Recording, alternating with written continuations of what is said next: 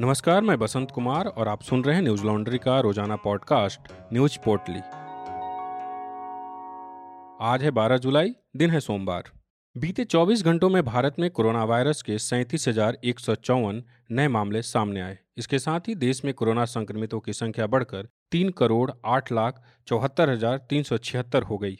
सोमवार सुबह केंद्रीय स्वास्थ्य मंत्रालय की ओर से जारी आंकड़ों के मुताबिक देश में बीते 24 घंटों में 724 लोगों की मौत कोरोना से हो गई। इसके साथ ही भारत में कोरोना वायरस से मृतकों की संख्या चार लाख आठ हज़ार सात सौ चौंसठ हो गई है।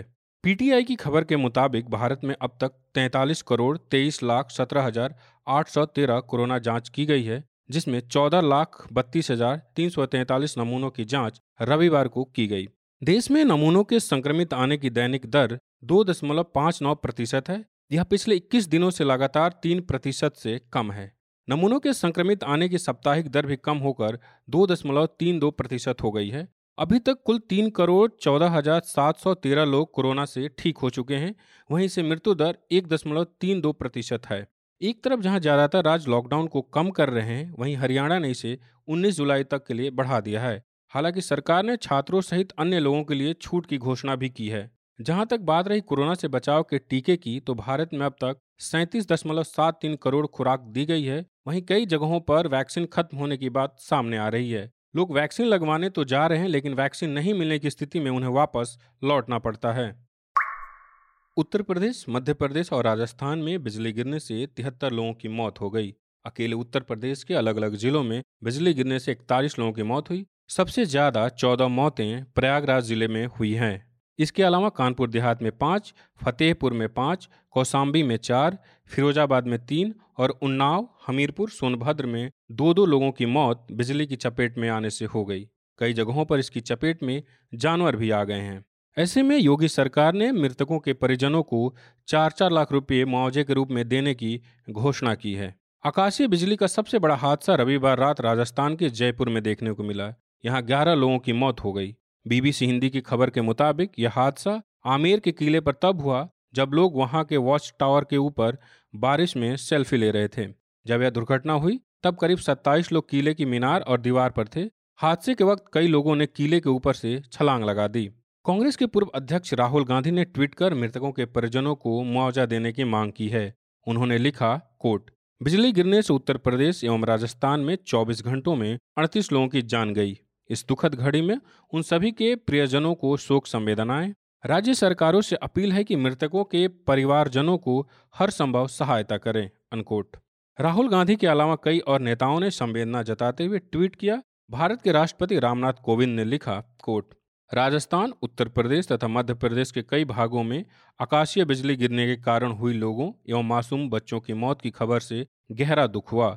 संकट की इस घड़ी में शोकाकुल परिवारों एवं परिजनों के प्रति मैं शोक संवेदना व्यक्त करता हूँ तथा घायलों के स्वास्थ्य लाभ की कामना करता हूँ, अनकोट। एक तरफ़ जहाँ दिल्ली में लोग पानी के लिए बेहाल हैं, वहीं इसको लेकर सियासत तेज हो गई है। दिल्ली बीजेपी, दिल्ली सरकार पर लोगों को पानी नहीं देने का आरोप लगाकर प्रदर्शन कर रही है। वहीं दिल्ली जल बोर्ड के उपाध्यक्ष और आप नेता राघव चड्डा ने इस किल्लत का ठिकरा हरियाणा सरकार पर फोड़ा है। उन्होंने कहा कि, फ़िलहाल करीब 120 मिलियन गैलन प्रतिदिन कम पानी मिल रहा है। इससे दिल्ली में शोधित जल की करीब 100 एमडीजी कमी हो गई है। हरियाणा से जलापूर्ति सामान्य नहीं हुई तो आने वाले दिनों में गंभीर जल संकट पैदा हो सकता है।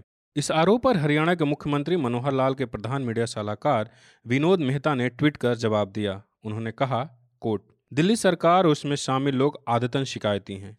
बीते सात साल में ऐसा कोई भी दिन हो, जिस दिन दिल्ली को आवंटित पानी के कोटे से कम दिया हो तो बताएँ अनकोट विवादों के बीच सोमवार को दिल्ली बीजेपी ने पानी की कमी को लेकर केजरीवाल सरकार के खिलाफ प्रदर्शन किया।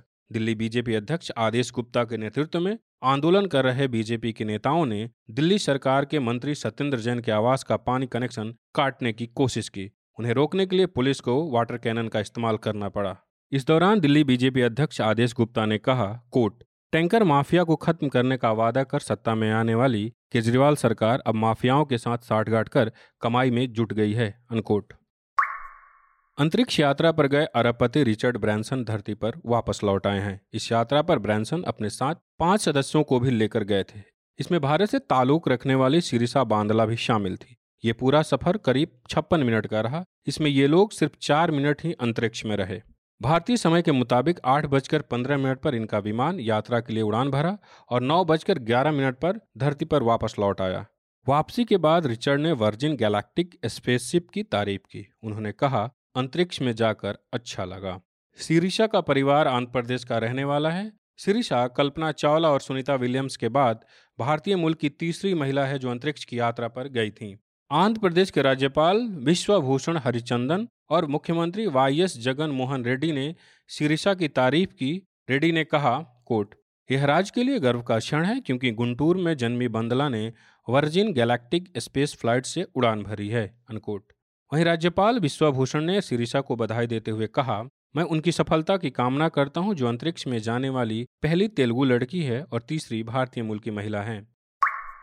नेपाल की सुप्रीम कोर्ट ने सोमवार को भंग प्रतिनिधि सभा को करीब पाँच महीने में दूसरी बार बहाल करते हुए प्रधानमंत्री के पी शर्मा ओली को बड़ा झटका दिया है। सुप्रीम कोर्ट ने ओली को पदमुक्त कर शेर बहादुर देवबा को नेपाल का नया प्रधानमंत्री नियुक्त करने की राष्ट्रपति को आदेश दिया है। शीर्ष अदालत ने संसद विघटन के राष्ट्रपति के फैसले को लगातार दूसरी बार रद्द कर दिया। पीएम ओली की सिफारिश पर राष्ट्रपति विद्या देवी भंडारी ने पाँच महीने में दूसरी बार 22 मई को संसद के निचले सदन को भंग कर दिया था। राष्ट्रपति ने 12 और 19 नवंबर को मध्यावधि चुनाव कराने की घोषणा की थी। इसके खिलाफ सुप्रीम कोर्ट में 30 याचिकाएँ दाखिल की गई थी, जिन पर आज फैसला आया। नेपाल की सुप्रीम कोर्ट ने तमाम याचिकाओं के संदर्भ में संसद को दोबारा बहाल का फैसला किया और शेर बहादुर देवबा को प्रधानमंत्री नियुक्त करने का आदेश दिया है। के पी शर्मा ओली इस वक्त नेपाल में अल्पमत की सरकार चला रहे हैं, क्योंकि दो सौ पचहत्तर सदस्यों वाली नेपाली संसद में वो विश्वास मत खो चुके हैं। सुप्रीम कोर्ट की पाँच सदस्यीय संविधान पीठ ने सोमवार को यह आदेश भी दिया कि दो दिन के भीतर नेपाली कांग्रेस के अध्यक्ष शेर बहादुर देवबा को प्रधानमंत्री नियुक्त किया जाए और नेपाल संसद का सत्र बुलाकर देवबा को 20 जुलाई तक बहुमत साबित करने को कहा है। न्यूज़ लॉन्ड्री हिंदी सब्सक्राइबर के सहयोग से चलने वाला मीडिया संस्थान है। हम ग्राउंड रिपोर्ट्स इंटरव्यू पॉडकास्ट और वीडियोज़ के माध्यम से अपने पाठकों तक निष्पक्ष और तथ्यपूर्ण खबरें पहुँचाने का प्रयास करते हैं। हमें सपोर्ट करने के लिए आज ही हमारी Hindi website Hindi dot news laundry dot com पर जाकर हमें सब्सक्राइब करें और गर्व से कहें, मेरे खर्च पर आज़ाद हैं खबरें।